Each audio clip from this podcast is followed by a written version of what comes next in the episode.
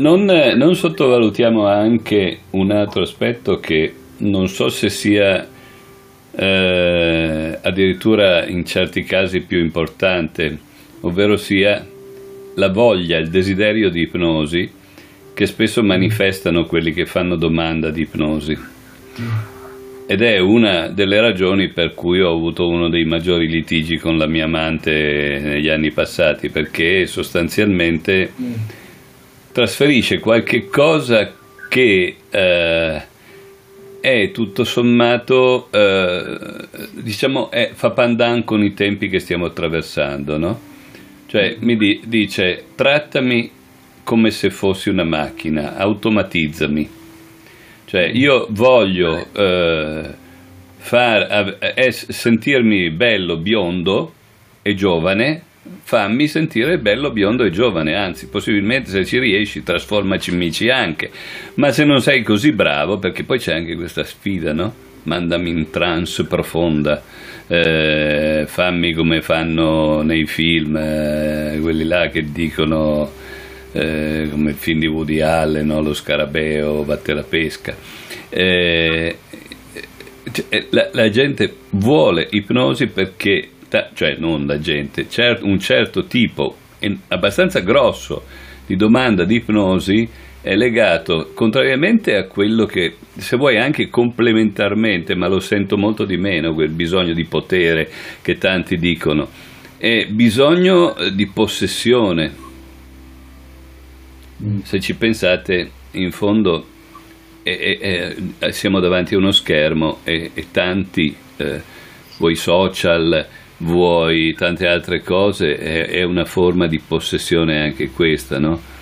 Eh, però eh, va da sé che l'intelligenza artificiale, eh, tutto si sta abbastanza orientando a, a, trasformarci tutto sommato in animali da allevamento, ma la cosa interessante dell'ipnosi è che spesso la gente vuole che eh, eh, essere mh, mm, utilizzata in questa maniera, non direbbe mai manipolata, perché poi lì il gioco, poi con tanta retorica di queste cose, è ah sì, perché tiro fuori il meglio di te che tu non, non lo conosci, eccetera, eccetera.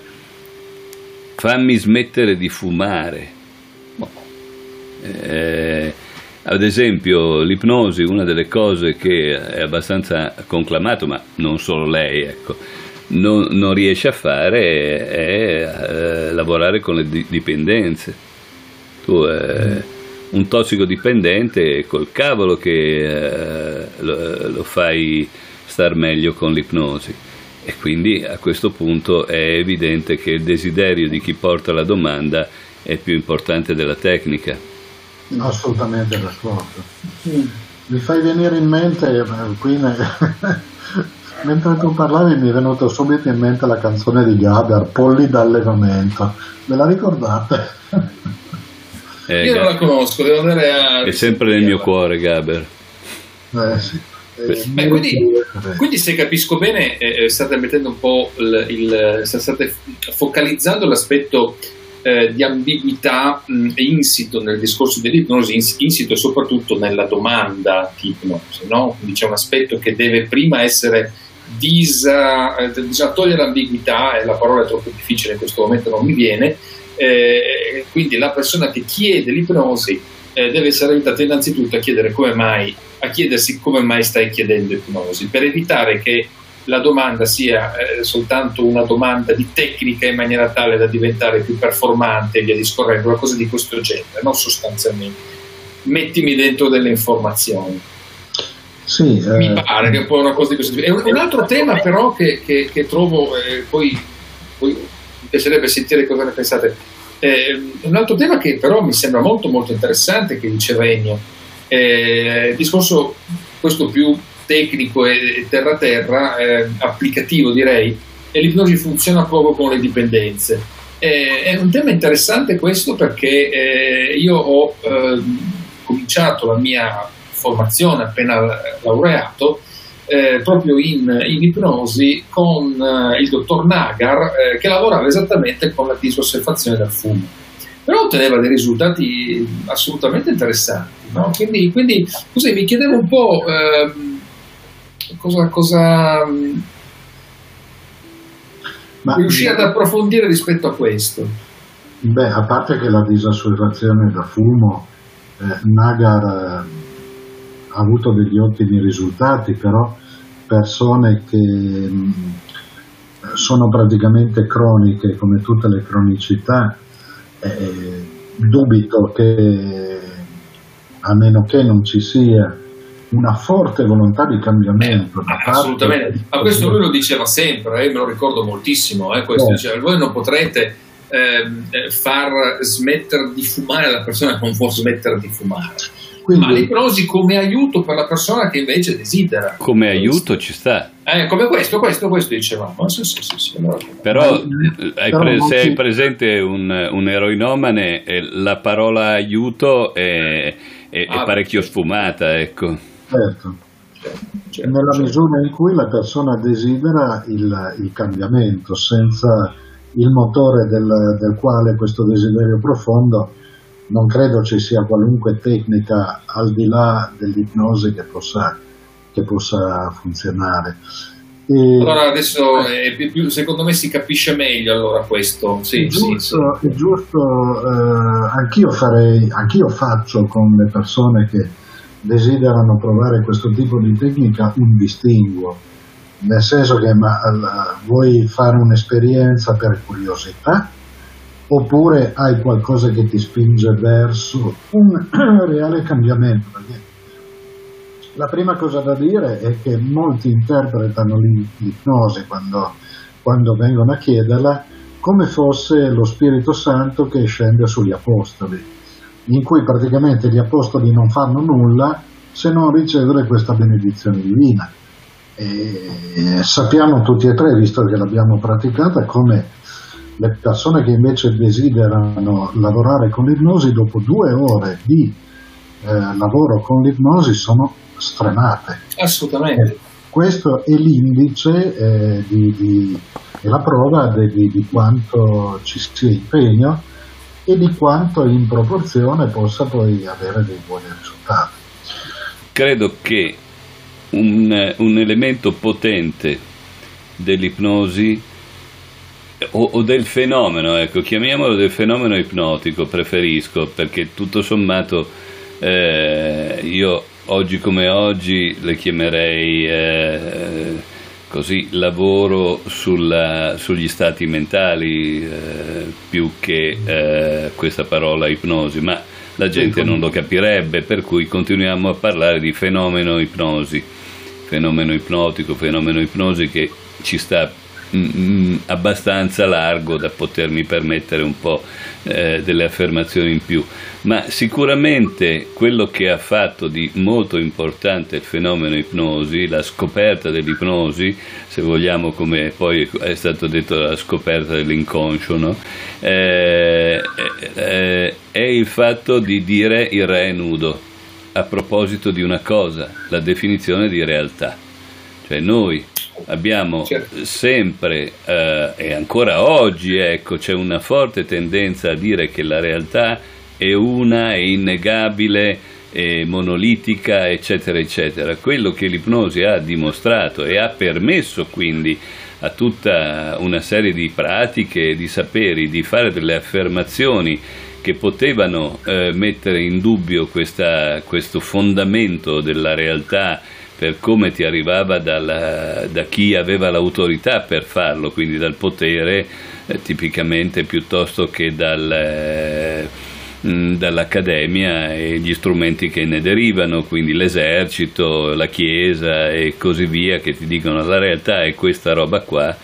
La scoperta dell'ipnosi ha permesso di dire eh, no, il re è nudo, non ne sai niente della realtà Infatti, paradossalmente, l'aspetto più importante non è che io non sappia niente dell'ipnosi, ma che l'ipnosi mi è servita a dire che noi non sappiamo niente della realtà, o perlomeno sappiamo che la realtà è contestuale, sappiamo che esistono tanti livelli di realtà, anche se ci dicono che ce n'è solo uno. Ve ne dico solo una, ogni tanto mi, mi capita di essere un po' così modaiolo, però fateci caso, eh, ultimamente eh, sta andando, perché con questa storia del Covid abbiamo passato tante parole d'ordine, no? Una delle ultime è New Normal. Ora voi siete medici, eh, sappiamo che eh, per una definizione abbastanza deteriore sicuramente, ma anche abbastanza diffusa, eh, ristabilire la normalità è un po' uno degli obiettivi tradizionali della, della terapia, se vogliamo, no? eh, e quindi il new normal mh, mm, è una forma di normalizzazione e quindi di ridefinizione della realtà. E l'ipnosi da questo punto di vista, per chi ha un progetto di questo tipo, è qualcosa di, da combattere. È per questo che dico L'ipnosi serve a dire guarda, il re è nudo.